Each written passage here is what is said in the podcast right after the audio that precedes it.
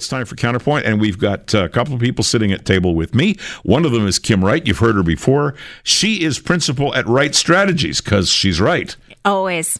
Absolutely. That's and W R I always. G H T or R I G H T. And the other voice you hear, which, well, the laughter you hear emanates from Zane Kaplansky, owner of Kaplansky's Deli, General Bon Vivant and Man About Town. And uh, you own uh, a Kaplansky's Deli at, the, airport, but you're Terminal opening a new one. Yes, tomorrow. Wow. This is this is an exciting uh, evening before the, the, the day before the, the, the thing opens. Yeah, uh, we're going for for two months through the summer with the Blue Jays at the Rogers Center. It's going to be at the uh, uh, section 209 area. They do like this pop up thing where they have four local vendors in through the summertime, and uh, we're one of them this year. So we open tomorrow with a selection of uh, of our greatest hits. Uh, we've got four or five items on the menu, as well as uh, Kaplansky's mustard. Well, which- speaking as a, uh, you You're know, always bringing you, the mustard. Uh, Well, well, I you- stopped for a while. That's you know me new- as a client from the college, I- I the now defunct College Street one, and I can tell everybody out there we're not doing good commercials here, customer. but you got to try the the smoke meat, and I'm a Montrealer, so That's there you go. You are. Okay, let's let's get serious for a minute, though. Uh, I was we, serious. We have to talk. But business is always serious, Peter. no, I know, but this is really serious because we're we're continuing on the discussion that's come up a few times this evening, and we'll get lighthearted in a moment. But uh, a child died in the Raptors celebration. That's never funny. Now, here's what we don't know: we don't know what the ailment was that took this young life. So, for all we know, the child would have died anyway. I can't say that. I can just say, for all we know. But what we do know is that th- this child was brought to the celebration, was with its mother actually uh, nursing at the time at the uh, intersection of University and Front, roughly. And uh, the the issue seems to be how fast could we reach that child for first responders, particularly uh, medical techs, uh, EMS guys, and how fast could we get the child to hospital? Apparently, that was okay about six minutes in a police car because that's the vehicle that was available. Um, speaking to um, the the head of the union for EMS in Toronto just before you two came in, he said, "Boy." You you could have done a hell of a lot better in planning. If you take a look at the Caribbean Festival, they've got the thing divided into rows so you can bring police on bicycles up there you can bring emergency people up there ems people they ride um, golf carts that carry a stretcher. It sounds like the planning on that which has of course been a feature of toronto for years in the summertime has been done and tested. Uh, we've never had a championship of the magnitude of the raptors before. It's understandable we wouldn't cover all the bases but it seems to me that we we lost touch. We had that incident. We had a man uh, also difficult to reach for uh, emergency technicians who had cardiac arrest. What do we do about that in coming years? Because it's not the last championship we're going to have, Kim. No, and and well, it is good to say we have got these other festivals. You know, it, it always happens every year at Caribana. There is a moment where you can push against the ocean of the crowds for so long, but then even the Caribana, the greatest of planning, it always breaks down and it becomes a sea of humanity. And what we saw at uh, at the parade for the Raptors was two and a half million people, essentially the population of Toronto, came down to this parade route. I'm not sure anyone could have entirely predicted that. There were some things that I saw on some of that that just concerned me from a from somebody who observes festivals and, and helps with some of the planning of festivals over the time. Uh, they, there could have been more gating, there could have been more guarding, so they could be make sure they could get through. Uh, I think there are a lot of lessons learned. Unfortunately, uh, in this case, uh, people have been people have died. Uh, that is always a, an utter tragedy. Uh, I hope that for any sort of future planning, these big events, you know, maybe we'll never see one again. Maybe it's going to be like the Leafs all over again. Not to be flippant about this, but there are lessons to be learned about how to crowd manage. That, especially given what we saw in Nathan Phillips Square uh, with the shooting that had happened, how do you manage these big events, these big festivals, these big historic moments? in a safe way. Maybe we need to start using more drones to be able to survey this the uh, the way. Maybe we need to use better cameras. All of those things need to be on the table at the next set of emergency management planning. How about a proper inquiry? You know, where you have n- not necessarily one of these, uh, uh, you know, royal anythings necessarily, but a proper inquiry where you sit down and you establish these are the things that went wrong. It cost people their lives, and I think to respect the the the loss of life itself uh, is to learn the lessons that we have to learn from this experience, and it's likely to teach us that you should have one parade route if you're going to do these things, so that you have some predictability and laneways for for emergency access and so on. But I think a proper inquiry to sit down and document what was done right, what was done wrong, and what we can do better the next time. Well, and, and I can tell you something that would feed into that inquiry, and I think you, you both would agree if we're going to go ahead with one, and it's not a bad idea, uh, would be to study other cities because there are cities, take Boston as an example, you know, winning cities that have had a lot of parades and a lot of experience with sports teams that attract a million, two million people. How do you do it? How do you do it safely? You talked about gating. That's the first thing that came to mind. I wouldn't go to Nathan Phillips Square. Be- well, the simple reason is I need to go to the bathroom every once in a while. And I, I've pictured myself caught in a situation where I couldn't find one. Nightmare. Or if I couldn't Nightmare. find one. Yeah. So so who needs I, that? I have the same feeling about. I, I desperately sometime would love to see the ball drop in Times Square. yeah. But I'm not going to line up at seven in the morning, six in the morning, overnight, as some of those people had done, uh, to catch a you glimpse. imagine? And it happened to be a nice day out and a beautiful day, and we rarely have gotten those. They this bring year. containers, Kim. I'm aware. I can't also- imagine either of you in Jurassic Park, actually. Oh, that is not true. I am. I like a good crowd. I like a, this, uh, and you know, and then I also liked being at game one. Uh, but you know, it, it, it is. It, it was great. It was n- lovely to see. I uh, I certainly joined after different wins that whole run where I you know walked down my neighborhood. God knows I could hear it all through my neighborhood. Even if somebody wasn't watching the game, you could hear it but these things require planning and on a massive scale. And had if the police weren't doing tabletop and, and all the emergency services folks weren't doing tabletop drills as the raptors were continuing to be good uh, i'd be shocked but they need to do better Okay, I want to. I want to jump. We, we're on in Hamilton on Global News Radio Hamilton. Hello, Hamilton. hello hamilton i was joining you last evening And that's why I wanted to bring it up because Kim was was there when uh, um, there's some problems erupted uh, with uh, a particular counselor, as I hear it, and some angry LGBTQ residents who were uh, shouting because of uh, an incident that occurred at Hamilton Pride about two weeks ago, and then uh, the mayor decided because of the I, we could call it a melee. Um, Shut it down. He shut the council meeting down for a while anyway.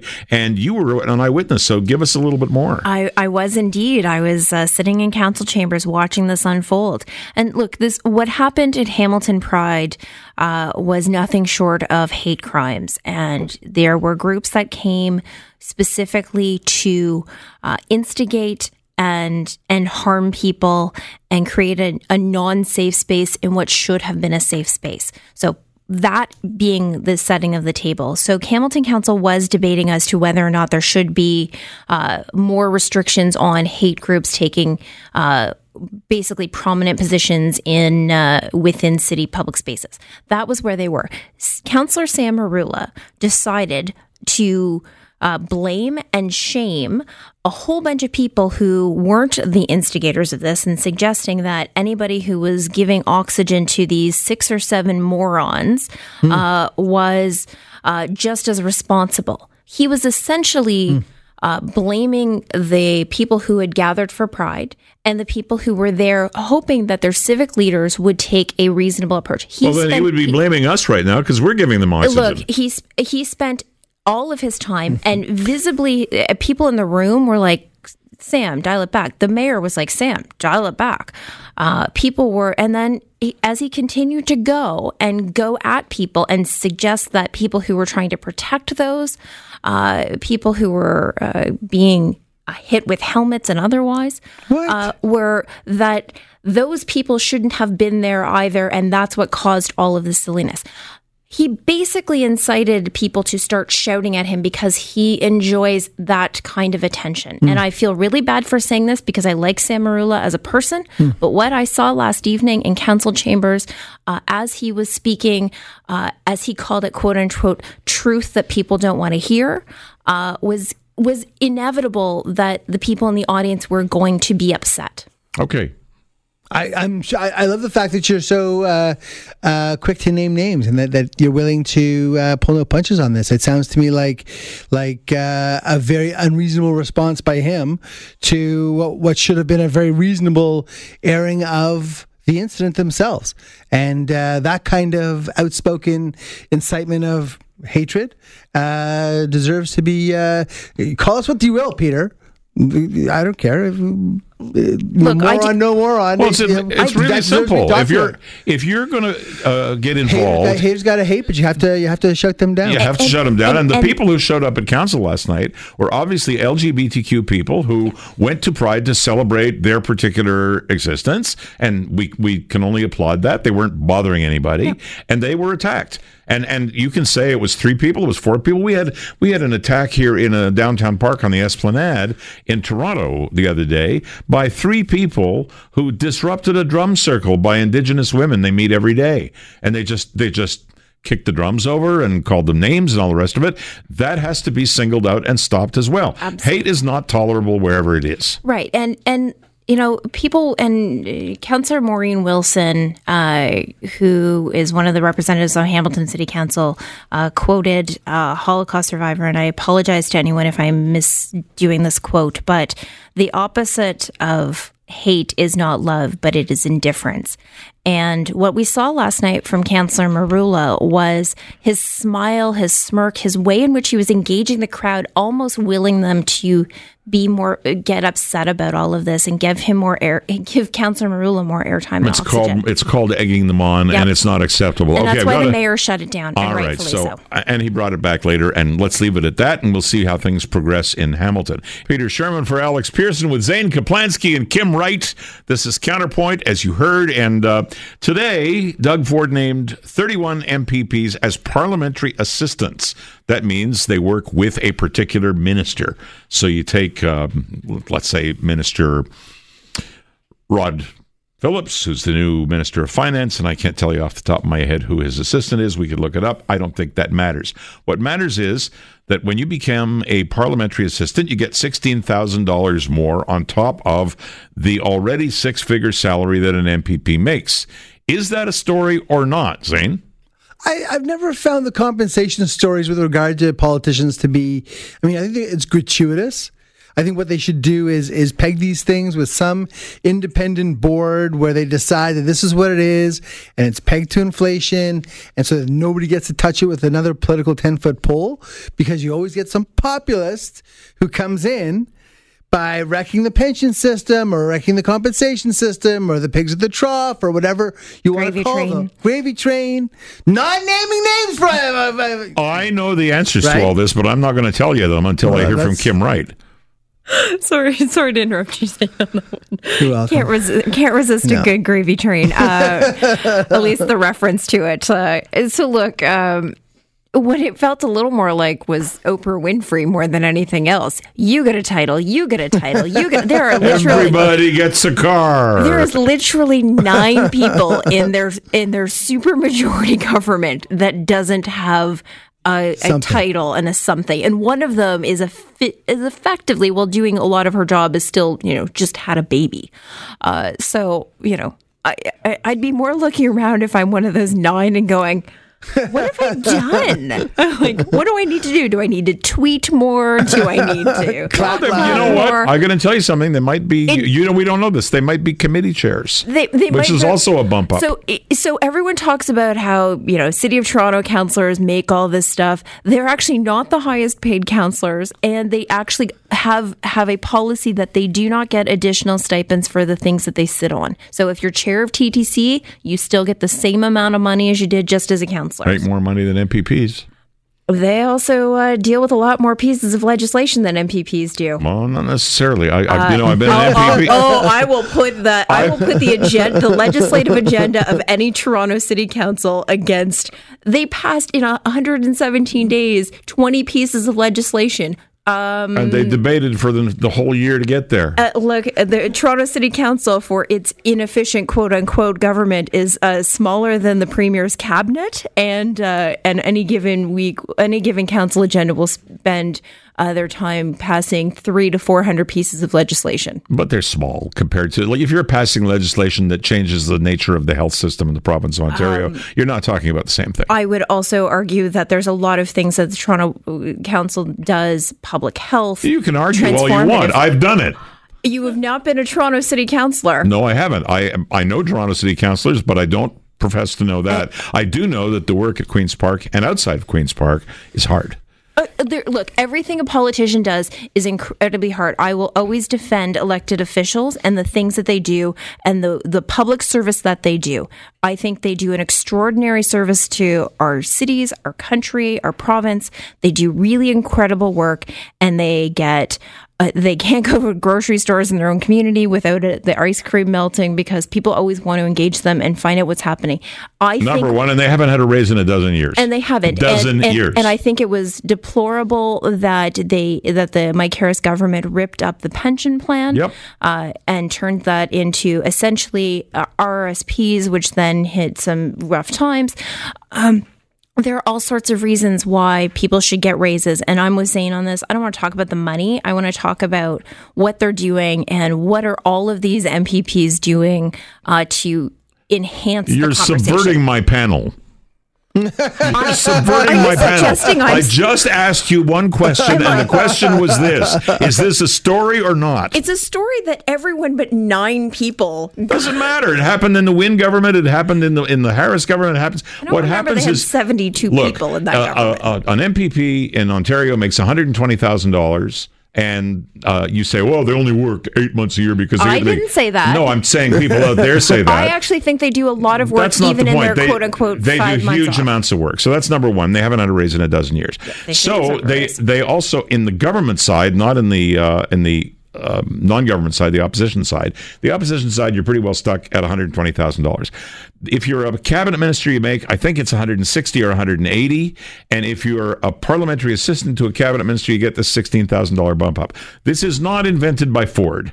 This this is for the past zillion years, and so and they do do work. These guys they have to go and lead on committee. So if you're debating a budget, it's not the minister who goes to the finance committee; it's the parliamentary assistant. Peter, you're riling up about the fact I'm that totally they're getting riled up paid because I'm I hearing actually- this crap about I Toronto City Council. I don't think You're not getting it from either of us. Well, you're not. What I'm not saying is I don't care about the the dollars on this. I think they do incredible work and incredible service, and I've seen a lot of these parliamentary assistants busting their humps all over the province. I think that's great. The more they can get out and experience what's happening in Ontario, real life, is amazing.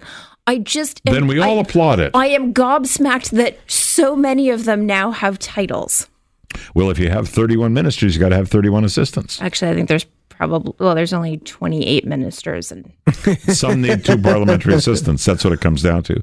And the premier is, you're not counting the premier as part of cabinet. He gets a parliamentary was. assistant. I actually wasn't. Anyway, it's it, uh, what, what we're looking at is bottom line a non-story. And why is it a non-story? Because this is more of what has been there traditionally for a dozen years and probably two dozen. I say so we've bring just back spent the how pension. long on a non-story? Back, hold on. bring Hold back hold the on. Let's- pension let's- can plan. we re- rewind this? I'm, I look at I I was one of those. I have no pension. There's no pension. I'm saying bring back. and we're the pension only plan. jurisdiction in the entire country where we have people who act in that capacity who don't get a pension. I- Everybody thinks we do. I actually agree with you, Peter. The- Bring back the pension.